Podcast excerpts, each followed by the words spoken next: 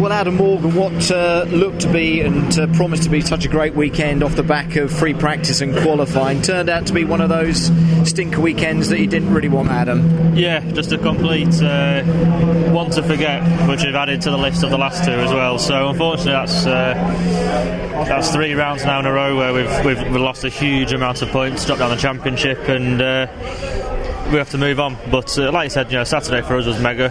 Uh, P3 and FP1, FP2, and quali were P5. And then race one, we were battling for third, and then next thing you know, drive shaft goes, and then the rest, you know, another DNF and and a average race two. Exactly, and then not so much in race three either as well. Sorry to, to bring the conveyor of bad news, but uh, you always seem and try to remain positive, and I suppose that's what you have to do as you look to move on to the next circuit, which is a little bit closer to home as we make our way to Scotland and Knockhill.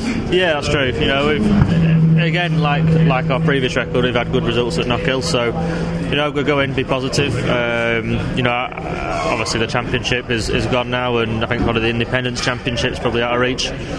But we'll um, you'll keep fighting. We'll keep I can't fighting. believe yeah, that the team no, won't I've, do. That's I've the got, thing. Um, there's four meetings still to go. Yeah, there's a lot to do, lot to lot to go at yet, and uh, there's a trophy cabinet at home which I want to get some more more stuff in. So uh, I'll be pushing. And it's hard, is it, when someone like me comes up and has a chat with you with a microphone, and you've Oh, got to try to you're remain all right, positive. mate. You're all You're all right. Despite Am what I feeling people more, say, you're all right. Am I feeling more sorry for myself than I am for you?